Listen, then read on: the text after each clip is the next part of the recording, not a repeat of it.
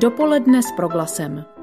Zajímaví hosté, podnětné rozhovory, duchovní útěcha, ale i čas pro oddechnutí a úsměv. Hezké páteční dopoledne přeje Filip Braindl. Zhruba čtvrt roku naše životy výrazně ovlivňuje dění kolem pandemie koronaviru, která také vyvolává určité obavy, úzkost, v krajním případě narušuje duševní zdraví. Jak si pomáhat při překonání této úzkosti, jak si zachovat realistický pohled na situaci, o tom budu hovořit se svými hosty, které vítám v brněnském studiu.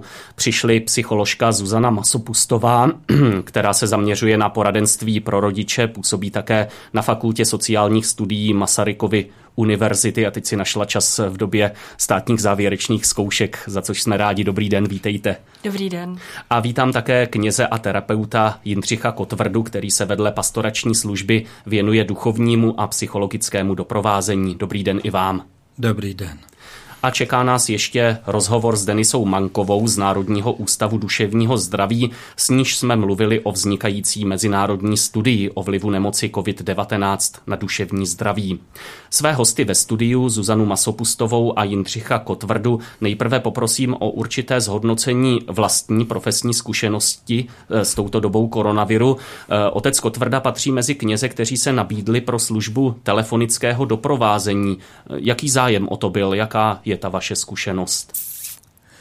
Mm, byl zájem, ale nebyl nějak přehnaný. Bylo nás taky víc v této službě, takže se zřejmě eh, požadavky rozdělily na nás, takže nebyl jsem nějak přehlcen a zase zároveň úplně jsem na tuhle službu nezapomněl pro nedostatek telefonátu. Takže cítíte, že to mělo smysl, že jste nabídl vlastně svůj čas, telefonní kontakt a nějaký ohlas na to byl? Byl, vnímal jsem několikrát, že to smysl mělo a někteří posluchači se dokonce vraceli opakovaně. Je pravda, že s koronavirem to zas až tolik nesouviselo, anebo, nebo jenom nějak nepřímo, to hlavní vlastně bylo to, co člověk žije běžně denně, koronavirus, nekoronavirus. Takže to mohli být eh, typově lidi, kteří by se na vás za normální situace třeba obrátili jiným způsobem, ale teď v té izolaci. Taky mně to tak užili. připadalo, že je to taková mo- nová možnost, jak eh, vlastně možná zprostřed své samoty zavolat a a sdílet se a dokonce se modlit vlastně. Zuzana Masopustová se mimo jiné podílela na přípravě materiálu eh, vaší katedry eh, psychologie eh, o tom, jak těm výzvám čelit, zvláště pokud jde o děti, jak hovořit s dětmi mm, o jejich nejistotách, obavách. Jaká je ta zkušenost, o co jste se snažili? Mhm. Tak já jsem v podstatě spojila ty své dvě profese, kdy jednou z nich je výuka budoucích psychologů a druhou z nich je poradenství. A v rámci předmětu právě poradenství eh, nebo dětské poradenství, dětské psychologické poradenství jsme se studenty v celku spontánně se rozhodli, že zkusíme vytvořit nějaké materiály právě, které by schrnovaly typově různé problémy spojené s, tou, eh, s těmi obavami spojenými eh, s tou novou situací, ať už s obavami z nemoci nebo třeba z hospitalizace s někým blízkým. Takže snažili jsme se o to poskytnout něco rodičům a zároveň já jsem se i snažila využít tu příležitost k tomu naučit studenty uh, rychle reagovat na aktuální situaci a pomoci jim být taky k něčemu třeba užitečný. Jak teď eh, tu zkušenost hodnotíte z těch dvou pohledů, tedy případné ohlasy od těch, kterým ty materiály byly určeny a tedy eh, to, co jste zmiňovala teď, eh, dopad na tu rychlou reakci studentů? Já myslím, že vlastně se to setkalo z obou stran s pozitivním hodnocením a jsem za ten nápad vlastně ráda, že to tak eh, dopadlo. Myslím si, že i, i mě osobně, i, i těm našim studentům ta aktivita prospěla, protože v, zejména v těch prvních týdnech, protože ty materiály vznikaly úplně v těch prvních týdnech, tak eh, jsme všichni se najednou ze dne na den ocitli ve zcela nové situaci, kdy nám byla z hodiny na hodinu uzavřena škola. A mě to udělalo obrovskou radost, protože jsem během velmi krátké doby, pár týdnů, najednou viděla, jak mě před očima rostou budoucí psychologové, jak vlastně vyrostly v podstatě. A ty ohlasy ze strany rodičů, případně učitelů, jsou také dobré. Navíc ty mhm. naše materiály využívala i ministerstva vnitra a, a ministerstvo zdravotnictví a překládali jsme je i do angličtiny a putovali i do zahraničí. Mm-hmm. Takže. Mm-hmm. Děkuji za tuhle zkušenost. Eh, napadá mě ještě jedna otázka do úvodu tohoto pořadu. Eh, Trošku jsem čekal třeba od některých eh, posluchačů reakci, zatím tedy nepřišla, možná to ještě nastane, eh, reakci typu dejte s tím pokoj, nemluvte o tom, eh, nerozsévejte tímhle pořadem další, další obavy. Ptám se tedy, zda není přehnané mluvit o nějakých úzkostech, obavách, Zda je to opravdu výzva, kterou vedle mnoha jiných v souvislosti s tou pandemí teď přijmout musíme? No, přiznám se, že jsem takhle trochu smýšlel, že eh, když jsem byl třeba do tohohle pořadu pozván, tak jsem mm, si tak říkal další pořad o koronaviru. Není toho už dost, ale přece jenom mm, možná mě to trošku přivedlo ke změně Eh, smýšlení, že, že pořád to tady někde mezi námi je a dokonce i když já o tom nemluvím nebo když to někam zatlačím, takže eh, že hm, asi to potřeba přece jenom je. Mně k tomu napadá, že možná, nebo minimálně při té zkušenosti jako při práci s rodiči, a to byl i ten způsob, jakým my jsme třeba pojali ty naše materiály, nebo jakým způsobem já o tom uvažuji, je, že nám ten nouzový stav a všechny věci s ním spojené a obavy z té epidemie dali možnost uh, uchopit nějaká témata, která jsou za jiných okolností třeba hůře uh, řešitelná, sdíletelná, to mm-hmm. není moc hezké slovo, ale hůře se sdílejí, jako je právě obava, úzkost, uh, pocity samoty, protože to, co třeba jsme si zažili všichni teď v těch eh, opatřeních nouzového stavu, tak jsou situace, které mnoho lidí zažívá běžně. Děkuji eh, pro tuto chvíli. Hosté našeho pořadu Zuzana Masopustová a Pater Jindřich Kotvrda mohou odpovědět i na otázky, které položíte vy, posluchači pátečního dopoledne s proglasem. Pište nám třeba o tom, zda pocitujete sami v souvislosti s touto dobou nějaké obavy, jak se je snažíte překonávat, co vám pomáhá. Můžete nás kontaktovat e-mailem na adrese živě.proglas.cz na profilu Rádia Proglas na Facebooku nebo SMS zprávou na číslo 775 132 132. Opakuji číslo 775 132 132. Dopoledne s proglasem. S koronavirem v Česku žijeme asi tři měsíce. Vnímali jste v některé fázi hrozbu, že eh, to společenské počínání zcela ovládnou obavy, strach a už na ně navazující nějaké zcela iracionální jednání, že zkrátka spanikaříme? Vnímal jste takovou fázi někdy v průběhu té pandemie? Tak eh, z médií jsem to vnímal, pár záběrů na prázdné regály jsem viděl a tak eh, možná trochu takovéhoto strachu z paniky jsem, jsem měl, ale ne dlouho. Pak, pak se to nějak překlopilo a e, nějak se to rozptýlilo. Čím to mohlo být, že se to překlopilo? A tím, že se vlastně nic, nic nedělo, že nepřicházely třeba, já nevím, ty stovky mrtvých, abych to trošku přehnal? Je to možné, ano. Že, a taky možná, že byly vidět dezinfekční prostředky, které předtím vidět nebyly a šel čas zkrátka. Ano. Stejná otázka i na vás. Vnímala jste, obávala jste se někdy, že opravdu to vede k tomu, že bychom mohli začít vyloženě panikařit?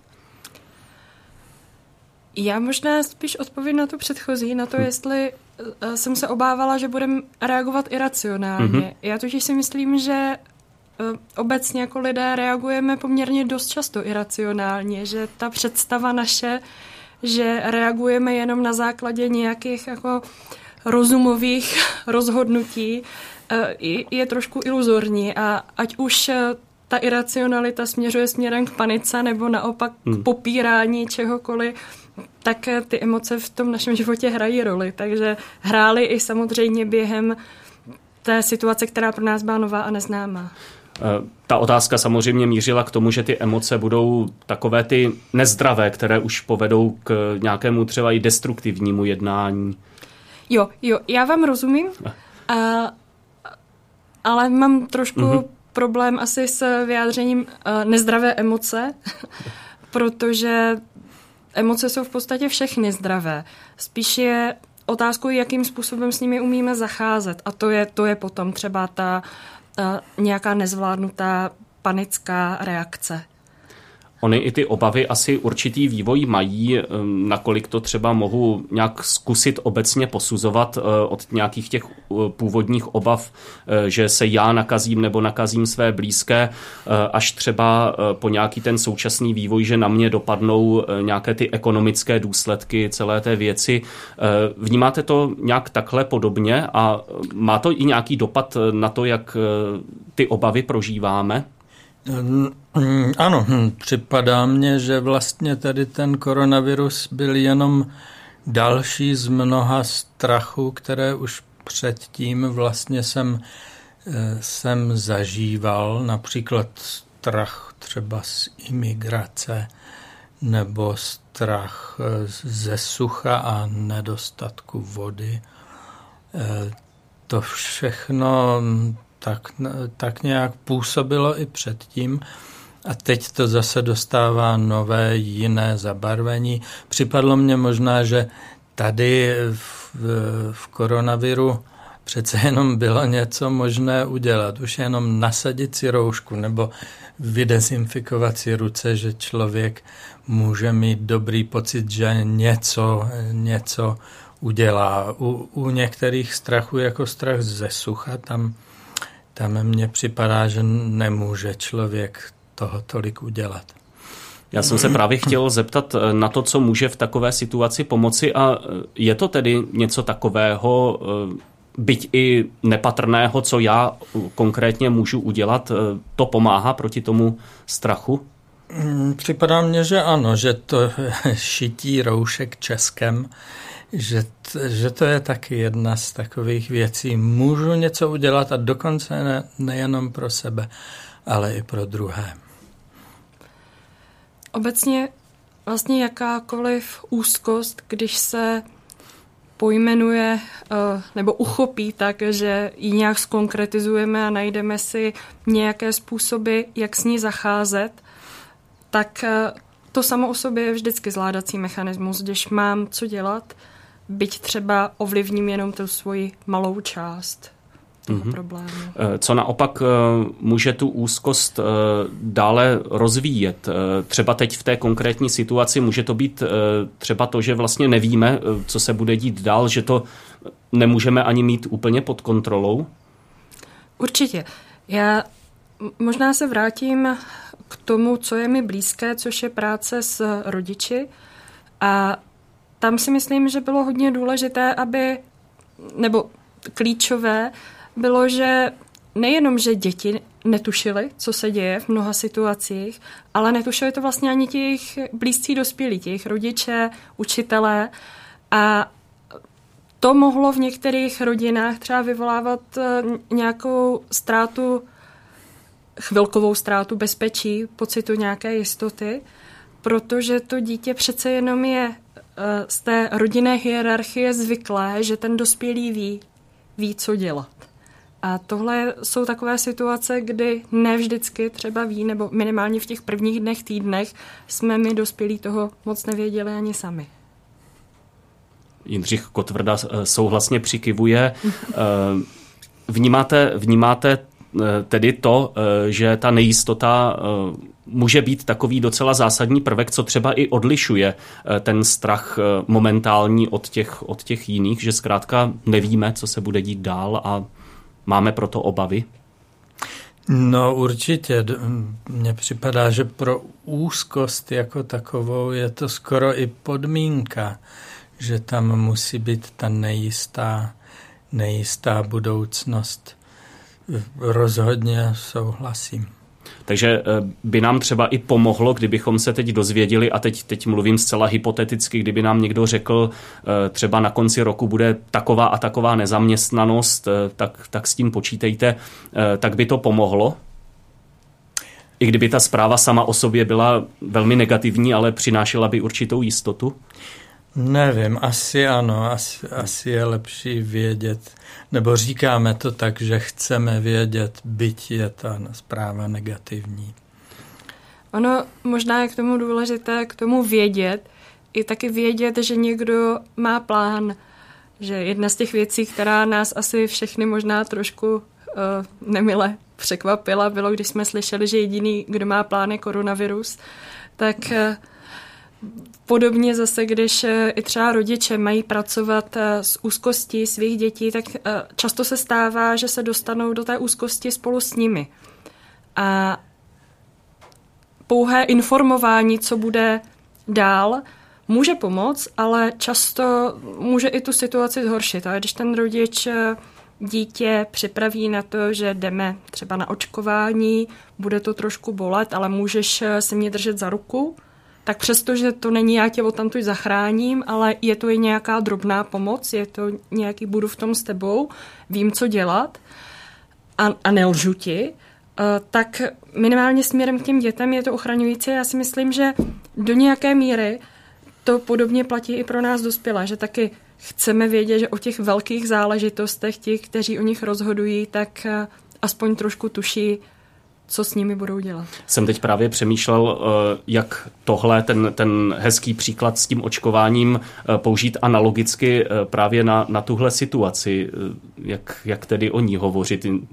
Jenom říkám, že jsem přemýšlel, aniž by mě něco napadlo. Tak mě by k tomu napadalo, že bych kromě toho, jak vysoká asi bude nezaměstnanost nebo jak vysoké budou dopady, ráda slyšela právě ten plán, co s tím budeme dělat, aby chom tu nezaměstnanost zase snížili, aby ty ekonomické dopady, zejména na ty nejslabší, byly co nejnižší, nebo abychom jim pomohli. Mm-hmm. Zeptám se teď eh, Jindřicha Kotvrdy. Eh, přišel už také první dotaz od posluchačky Lucie, který trochu míří tím směrem, jakým se chci ptát. Nejprve obecně jste kněz. Jakým faktorem může být víra v takovéto situaci? A Teď, teď mě napadá, že eh, to může mít eh, dvojaký, dvojaký efekt, jak ten pozitivní, eh, tak i situaci, kdy ta víra může trošku být paradoxně i nějakou překážkou v tom, jak, jak prožít tu dobu úzkosti. Jak to vnímáte vy? Jaká je vaše zkušenost? Ano, souhlasím. Může to být na obě strany, ale samozřejmě, řekněme,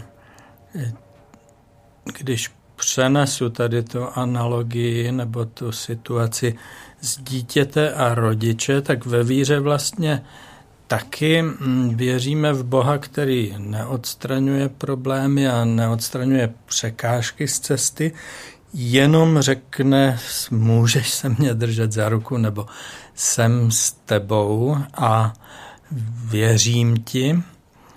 A to tedy úplně úzkost nesejme, ale mm, přece jenom dává jakousi novou jistotu, dává čeho se držet a mm, jak projít. Ale je pravda, že se mluví taky o ekleziogenních neurózách, o neurózách, které víra právě nebo vnější projevy víry nějak narušené rodičovskou výchovou, takže že to může být naopak zase zdrojem úzkosti a, a mm, osvobození se od víry. Ostatně možná takto i Sigmund Freud eh, vlastně viděl osvobození se člověka tím, že se osvobodí od takovéto pochroumané víry nebo takového to neurotického vztahu. Já když jsem o tom přemýšlel, eh, tak mě napadalo, jestli to není otázka toho, jakým způsobem vlastně člověk eh, tu svoji víru prožívá, jak to má nastavené, nakolik tam jde o ten jeho eh, osobní vztah s Bohem a rozvíjení tohoto a nakolik tam jde třeba o tu složku, řekněme, rituální a pak by tam mohlo třeba vzniknout velké nebezpečí propadnutí do strachu u člověka, který ze dne na den nemohl dále chodit do kostela na bohoslužby, jak je zvyklý a tak dále. Ano, ano. Vlastně u mnoha lidí se to stává jakýmsi obřadem a zvykem a psychologicky to na člověka hodně působí, když může přijít do společenství věřících a navázat a často jediné kontakty třeba, třeba s lidmi v kostele. Takže samozřejmě potom náhlým odnětím vzniká prázdnota nebo, nebo nová úzkost. Paní doktorko, jaký je váš pohled na uh, roli víry uh, při tom zvládání strachu, při zvládání obav? Tak nevím, jestli se na tohle cítím úplně odborníkem, ale asi v podstatě záleží na tom, jakou ta víra v tom životě toho konkrétního člověka má roli. Jestli je ta provázející, jestli je ta pomáhající, anebo jestli je ta uh, omezující ta role. Mm-hmm. Jo, což si myslím, že není ani tak funkce té víry nebo Boha jako takového, jako spíš toho postoje tomu. Takže no. myslím si, že tak, jak cokoliv jiného, může nám to pomáhat, může nám to hmm. Nepomáhat. Ono, ano, ano. E, v téhle záležitosti lze asi těžko hledat e, hmm. nějaké obecné odpovědi na, na věci, které jsou velmi individuální.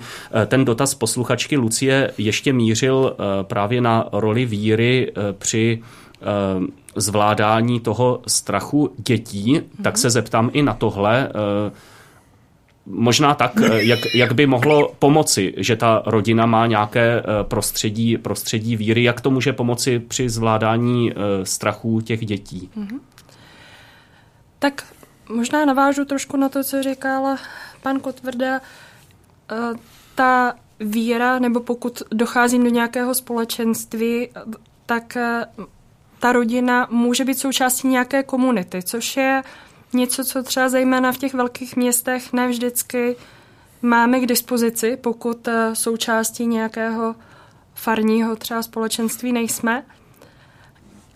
To je určitě protektivní funkce a funkce různých rituálů je taky důležitá, protože to je třeba právě to, jak eh, se rodina schází, eh, jak spolu něco prožívá, jak se děti učí se vztahovat, ať už k Bohu nebo k rodičům. Takže ta funkce určitě může být, může být dobrá, ale zase vrátím Záleží, se k tomu, uchopí. jakým způsobem hmm. se o tom mluví, protože e, znám i situace, kdy kdy je ta víra prezentována, nebo ten Bůh jako ten trestající, tak to naopak může tu úzkostnost dětí zvyšovat. Já děkuji eh, za dotaz posluchačce Luci a děkuji za dosavadní odpovědi svým hostům, hostům pátečního dopoledne s proglasem, eh, kterými jsou Zuzana Masopustová a Jindřich Kotvrda. Eh, mohou i nadále odpovídat na vaše otázky, které můžete posílat na číslo 775 132 132 na e-mail živě-proglas.cz nebo na profil Rádia Proglas na Facebooku. Dopoledne s proglasem.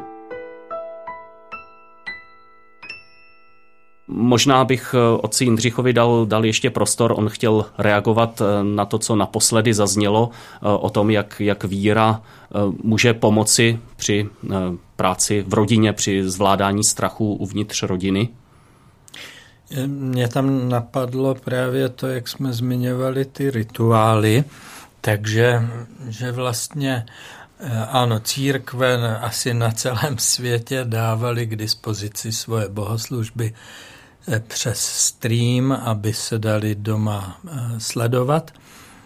A mm, my jsme se snažili přitom ještě taky zdůrazňovat, že, že v rodině je dobře nejenom sledovat streamované bohoslužby, ale taky třeba zkusit eh, jako rodina vytvořit svůj vlastní obřad jakési bohoslužby slova doma eh, v rodině, kdyby se ten rituál přímo eh, ještě víc přiblížil než přes televizní obrazovku. Tak nevím, nemám úplně statistiku, do jaké míry se to podařilo, ale ale pár ohlasů jsem slyšel tady z takové domácí bohoslužby. Děkuji. Eh, hovoříme o tom, jak se vyrovnávat s obavami, eh, které tato doba přináší. Eh, vnímáte v současnosti nějaké vyloženě škodlivé, řekněme kontraproduktivní způsoby, jakými lidé mohou k těm svým obavám přistupovat? Nějaká, já nevím, extrémní ignorování třeba eh, celé té věci, nebo naopak nějaká vyhrocená panika? Tak škodlivé, já myslím, že vychází většina těch reakcí z celkového kontextu života každého z nás a je potřeba si přiznat, že na každého z nás dopadly ty, eh, dopadla ta opatření jiným způsobem a v podstatě já bych řekla, že zvýraznili problémy, které v té společnosti byly již předtím. Eh, máme lidi, kteří mají lepší přístup k informacím, k ekonomickému zabezpečení, k nějakému takzvanému tomu sociálnímu kapitálu a lidi, kteří, hu, eh, kteří k těmto prostředkům mají přístup horší. A na ty potom ta krize samozřejmě dopadá s mnohem většími důsledky a není se proto co divit, že jejich reakce můžou být ostřejší. Hmm. Vnímáte nějakou eh, konkrétní skupinu, třeba ze své zkušenosti, hmm. která opravdu je, je ohrožena tím, že ta její objektivní situace nahrává tomu, že pak ty reakce mohou být eh, vlastně pro ní velmi nepříznivé v důsledku?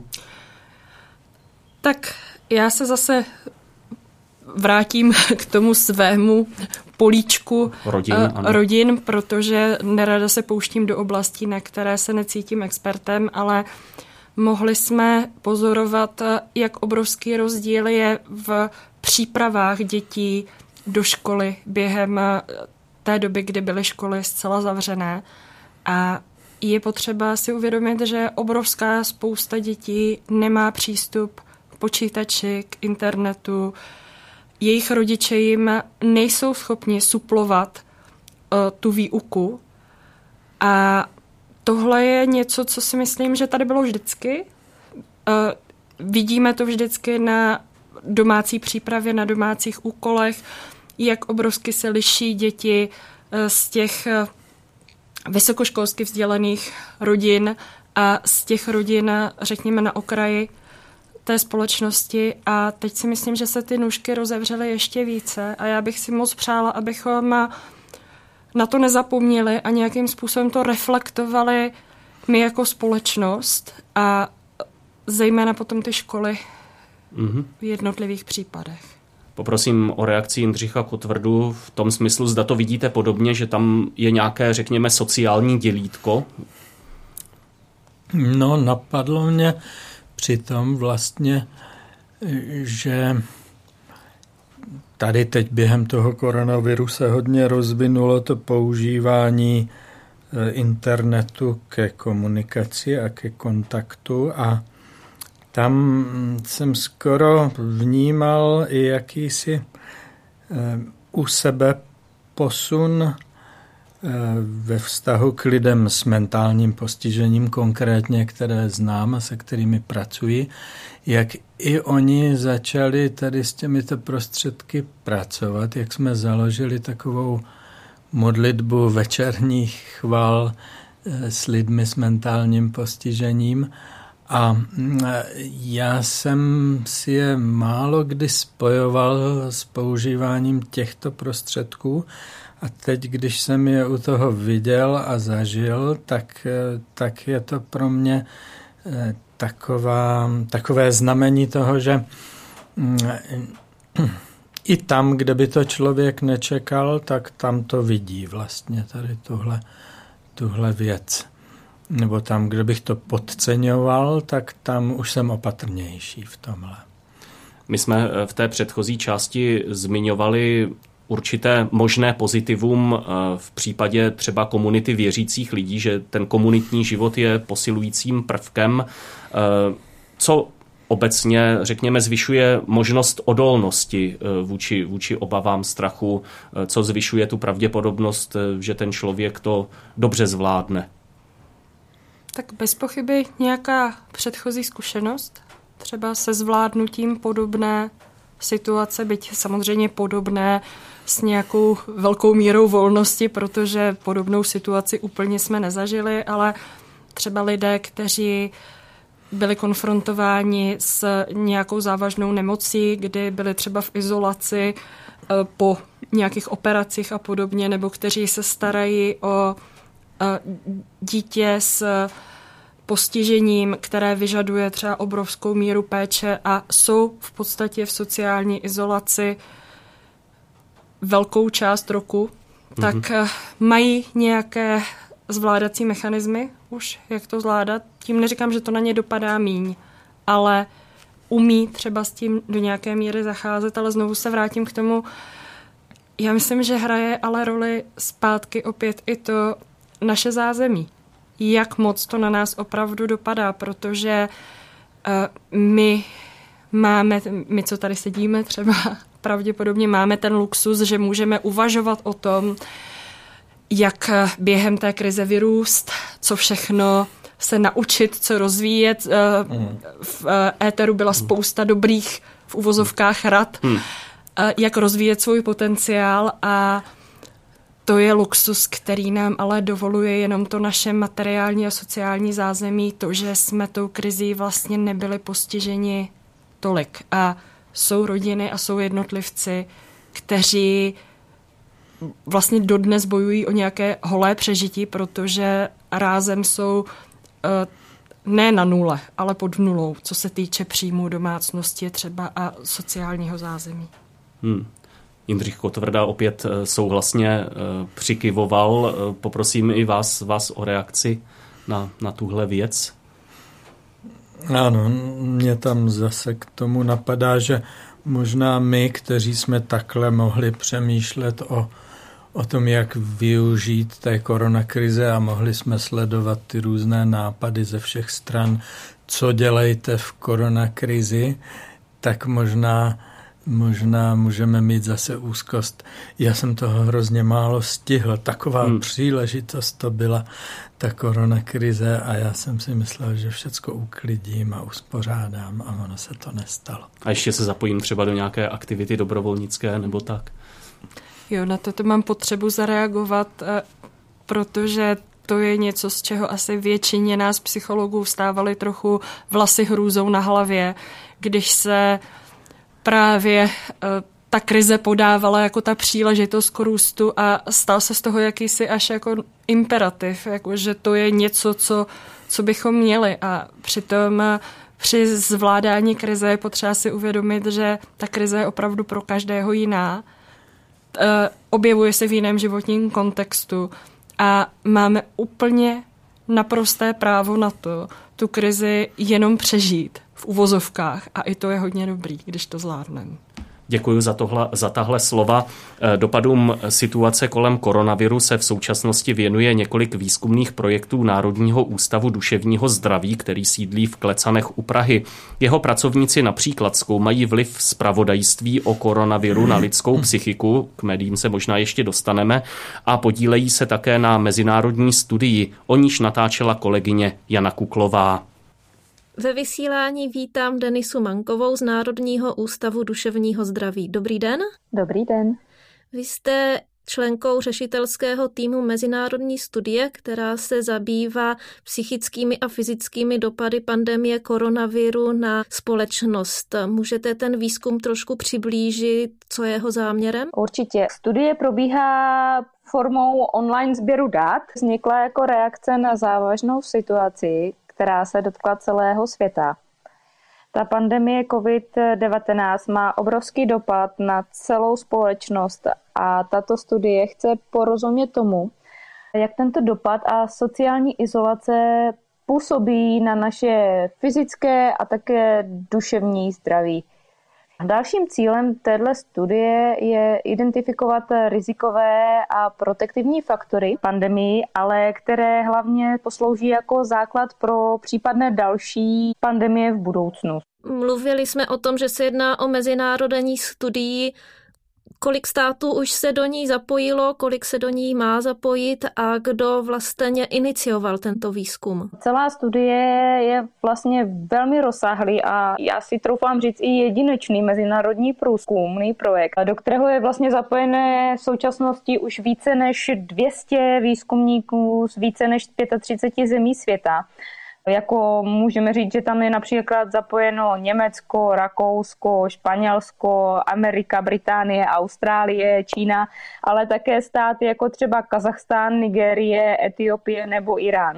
Vedoucím vlastně projektu je pan profesor Kristof Korel, který působí jako profesor psychiatrie a molekulární biologie v New Yorku a taky jako profesor dětské a dorostenecké psychiatrie v Berlíně. A jeho kolegou a druhým autorem projektu je pan, pan doktor Marko Solmi, který je vlastně psychiatr a působí na oddělení neurověd na univerzitě v Padově v Itálii. Pokud se podíváme vlastně na statistiky průzkumu, jak to vypadá dneska, tak můžu říct, že vlastně už ten výzkum vyplnilo téměř 51 tisíc osob a jedná se o lidi už asi ze 120 zemí světa a ze šesti kontinentů, takže to je prostě obrovský zápřah. Jaký praktický přínos ta studie může mít? Cílem té studie je vlastně rozpoznat jedince, kteří jsou ve vyšším nebo nižším riziku rozvoje právě fyzických či psychických zdravotních potíží během pandemie a během různých stupních restrikcí. Pokud se vlastně nám podaří identifikovat také rizikové a protektivní faktory, tak by pak poslouží vlastně jako základ pro ty zmíněné preventivní programy. A já věřím, že díky se sbíraným datům bychom mohli v budoucnu vlastně ty získané poznatky aplikovat v praxi a umožnit lidem, aby se s nějakou případnou další krizovou situací snáze vyrovnávali. Osobně si taky myslím, že data by měla přispět i k skoordinování lepší pomoci prostřednictvím online služeb. Když se ohlednu zpětně, tak vlastně od kolegů vím, že tyto služby do jisté míry během nouzového stavu fungovaly, ale do budoucna by mělo jít určitě o oběžnou věc, kterou lidé již znají a bez problémů ji využívají. Tak uvidíme, jak to všechno dopadne. Jsem sama na ty výsledky vlastně zvědavá se ještě zeptala, z jakých hypotéz ten výzkum vychází. Jestli jsou nějaké předpoklady, jak taková situace, jako je pandemie koronaviru, může zapůsobit na společnost a na jedince. Ty předpoklady tady určitě jsou, ale je těžké o nich hovořit konkrétně, protože tato situace celá je vlastně nová, zasáhla obrovské množství lidí, přinesla celou řadu neznámého, ukázala na nějaké nedostatky, nejasnosti v mnoha oblastech. Lidé se bojí nebo třeba v naší zemi báli. V podstatě my můžeme říct, že u nás už je to skoro za námi, doufejme, klepu tady na dřevo a vlastně ti lidé odkládali například vyšetření u svých lékařů nebo také i třeba u psychiatrů. Došlo vlastně k paralizování celé společnosti, byly tady různé zákazy, různé restrikce. To jsou vlastně obrovské tlaky, které lidé nějakým způsobem musí zpracovat. Já sama jsem zvědavá, co nám ty výsledky ukáží, protože vlastně těch faktorů, které se podílejí na té pandemii, je strašně moc, takže takže pak jsem zvědavá a budu doufat, že se nám podaří zapojit co nejvíce lidí, protože věřím, že tato studie má obrovský potenciál a věřím, že opravdu může prostě v budoucnu pomoci. Napadá mě, jestli je něco, na co ten výzkum může navázat. No já si myslím, že s takovouhle situací v novodobých dějinách úplně asi se stotožňovat nemůžeme. Nějaké ty krize, co se týče pandemí, tady samozřejmě byly, jo? ať už to bylo v nedávné minulosti, ty pandemie SARS, MERS, když sáhneme hlouběji do minulosti, tak třeba pandemie španělské chřipky, ale nejsem si jistá a nemohu to říct, jestli vlastně probíhaly nějaké jako takhle rozsáhlé studie, které se zaměřovaly právě na to psychické i fyzické zdraví, na ten dopad. To si nejsem jistá, to nemůžu říct. Mluvila jste o tom, že dotazník už vyplnilo mnoho lidí. Zeptala bych se tedy, jak ta studie probíhá, jakým způsobem se do ní lidé mohou zapojit. Tak studie probíhá formou online sběru dat. Je to na stránkách coch-fit.com, kde stačí jen překliknout na češtinu a každý dobrovolník se může o studii dozvědět i něco navíc a samozřejmě tam se prokliká i k vyplnění samotnému výzkumu. A ten dotazník je připraven ve třech verzích. První, nejdelší a nejobsáhlejší je určená pro dospělou populaci. Z té potom vychází verze určená pro adolescenty ve věku 14 až 17 let. A poslední verze je upravená a zkrácená a ta je určená pro děti ve věku 6 až 13 let. Celé vyplnění toho dotazníku je zcela anonymní, dobrovolné, jen tedy u dětí a adolescentů je potřeba udělení souhlasu rodiče.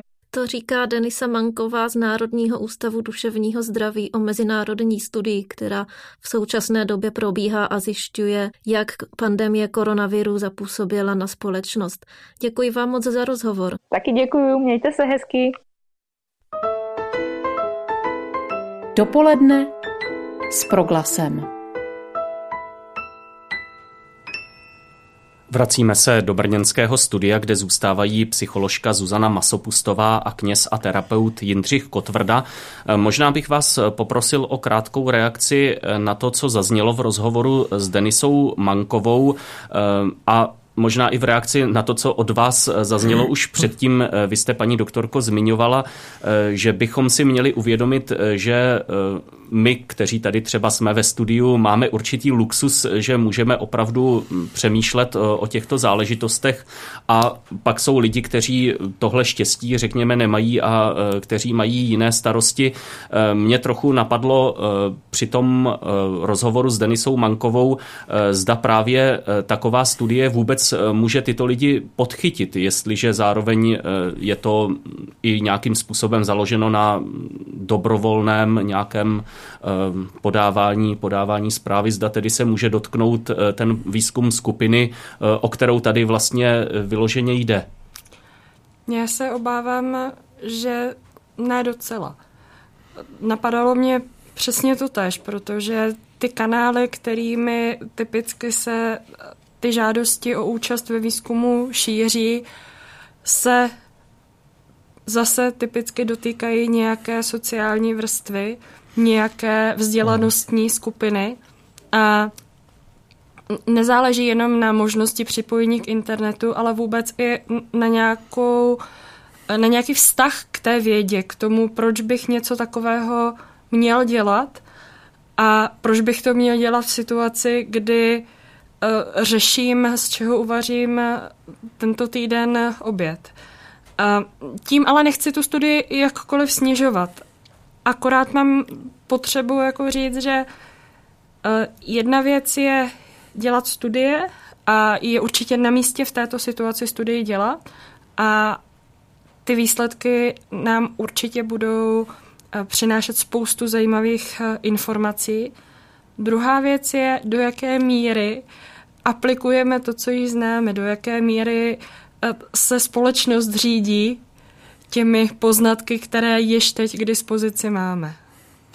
Zeptal bych se, eh, k čemu je dobré nebo je dobré eh, vlastně schromažďovat eh, určitou reflexi, pokud jde o ten psychologický dopad této situace.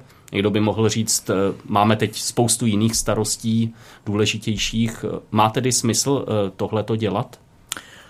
Asi ano.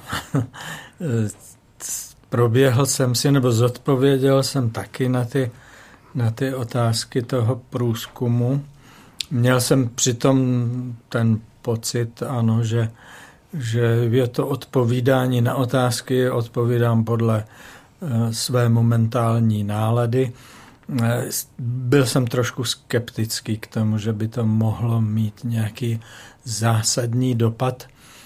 A souhlasím taky s tím, že je to, je to studie, která zahrnuje šest kontinentů, ale jak vy jste vlastně připomenula před chvilkou, nezahrnuje možná, nebo nevím, jak je to v ní ošetřeno, aby se do ní dostali i lidé, kteří necítí a nevnímají potřebu sami odpovídat na otázky tohoto typu. Ono, aby to nevyznělo teď jako kritika ano. té konkrétní studie, on je to problém vědy jako takové, že bohužel do značné míry eh, ty sociální vědy jsou, nebo zůstanu u, u psychologie, jsou často prostě uh, dělány výzkumy na populaci té, uh, řekněme, střední a vyšší třídy z mnoha důvodů. Uh, jedním z nich je ta dostupnost toho, ale druhá, uh, druhým Důvodem je i nějaké potřební vzděla- potřebné vzdělání a kognitivní dispozice, které umožňují jakou sebereflexi potřebnou k vyplňování třeba těch dotazníků. Což neznamená ale, že hmm. ty poznatky nepotřebujeme. Může v tom smyslu eh, ta současná doba být přece jenom něčím užitečná, že se o tom trošku víc mluví, jak, jak mám dojem, že to může právě mm, rozšířit tu dostupnost eh, lidí, kteří jsou ochotni sdílet s vědci to, co prožívají? Zdá se mi, že jako se všemi informacemi mm, jejich přebytek může až škodit, eh, jejich nedostatek může škodit zase jinak. Takže ano, máme jich teď víc, ale jestli to člověka nějak zlepší, eh, udělá lepším Toť otázka. Já jsem spíš měl na mysli um, takové to, uh, že člověk uh, získá zkušenost, že není takové tabu, jaké si myslel, že je, že zkrátka není tak nenormální jít a mluvit o tom někde. Zda tato, tato situace uh, teď nenastala třeba ohledně těch starostí, úzkostí a podobně. Já si myslím, že ta příležitost tady určitě je v mnoha ohledech právě odtabuizovat témata různých eh, přesně strachů, obav, ale i té eh, sociální nouze nějaké, ale znovu k tomuto B, co s tím uděláme. A to je potřeba možná stále více a více akcentovat, že jedna věc je popisujme stav a druhá věc je potom, aby nám vědcům, protože také patřím do té výzkumné komunity, potom někdo naslouchal. Zeptám se ještě na jednu věc. Zmiňoval jsem, že Národní ústav duševního zdraví zkoumá mimo jiné vliv zpravodajství o koronaviru na lidskou psychiku. Také uvidíme, co, co přinese, jaké závěry z toho vyplynou. Ale eh, zeptám se vás možná eh, formou otázky, která směřuje i k určitému doporučení, eh, jak v této době přistupovat k médiím, ke zpravodajství. Otec Jindřich před chvílí použil tu formulaci eh, příliš mnoho informací škodí a nedostatek informací zase škodí jiným způsobem. Eh, jak eh, k tomu momentálně přistoupit? S mírou. Je to asi u každého člověka různé, ale třeba co se týče nějakého doporučování udělat si vyloženě mediální klid, jste toho také zastáncem? Určitě jsem a taky jsem se o to snažil. Na druhé straně jsem taky zakoušel takové to puzení, zase si to pustit a zase slyšet nová čísla a pak zase to až jakési znudění a zase vypnutí a tady tenhle cyklus. Ono nezáleží asi jenom na kvantitě těch informací, ale na kvalitě. A zde, já dneska asi hodně opakuji, ale i zde se nám objevuje to, co, to, co prožíváme v těch životech jako i před krizí, i po ní. Ehm, my si vybíráme ta média. A já poslouchám nebo přijímám informace z jiných médií, než eh, lidé zase z jiné eh, třeba sociální vzdělanostní skupiny.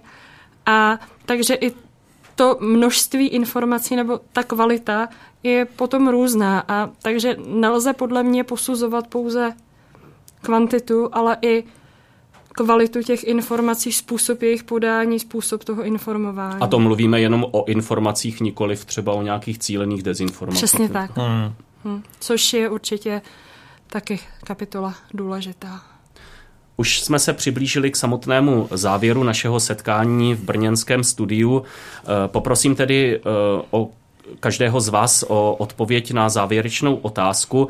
Eh, od virologů či epidemiologů teď zaznívá, že se musíme naučit žít s tím, že tu máme koronavirus a nějakým způsobem to na nás dopadá.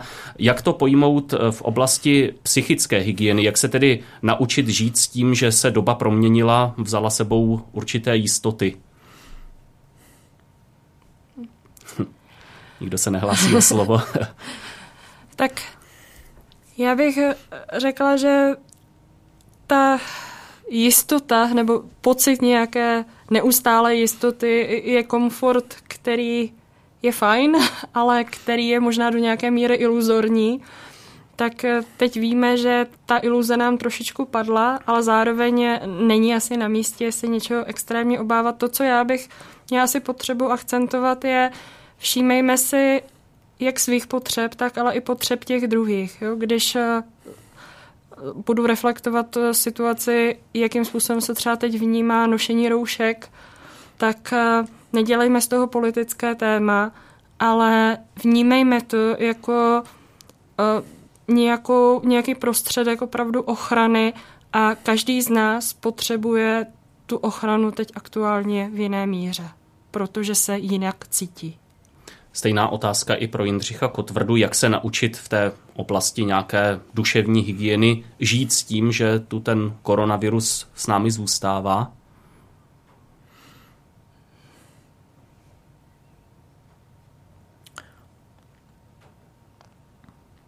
Možná je, jako s každou úzkostí nebo obavou, kterých bylo dost i před koronavirem, a bude i zase po koronaviru. Eh, takže naučit se žít s úzkostí a s obavou, eh, ano, to, o to se snažím, nebo to je důležité, ale nedokážu teď vysypat recept. Ano, ano. Tedy možná to, co jste teď řekl, vnímat, že to zkrátka k životu patří. Dá se, dá se tomu tak rozumět. To Dobře. jsme si třeba tolik nepřipouštěli. Život bezstarostný a teď přináší starosti. Mně jenom se teď moc líbí, jak jste řekla, nedokážu vysypat recept, hmm. možná tím... To jsem ani nechtěl, se, aby, aby došlo k nějakému se, receptu. A... Jo, ale možná se tím dotýkáme něčeho důležitého, hmm. že přestaňme spoléhat na nějaké jednoduché recepty a možná i přestaňme hledat nějaké univerzálně platné recepty a začněme uh, řešit ty věci každý tak, jak nejlíp prostě umíme a dopřejme to i těm druhým. Děkuji. Uh téměř hodinu odpovídali na eh, převážně mé otázky eh, psycholožka Zuzana Masopustová a kněz a terapeut Jindřich Kotvrda. Děkuji, že jste svůj čas věnovali posluchačům Proglasu, ať se vám daří. Naschledanou. Naschledanou. A loučím se i s posluchači, kterým děkuji za pozornost věnovanou pátečnímu dopolední s Proglasem. Naslyšenou a hezké červnové dny. Dopoledne s Proglasem. Každý všední den mezi devátou a desátou jsme v tom s vámi už 25 let.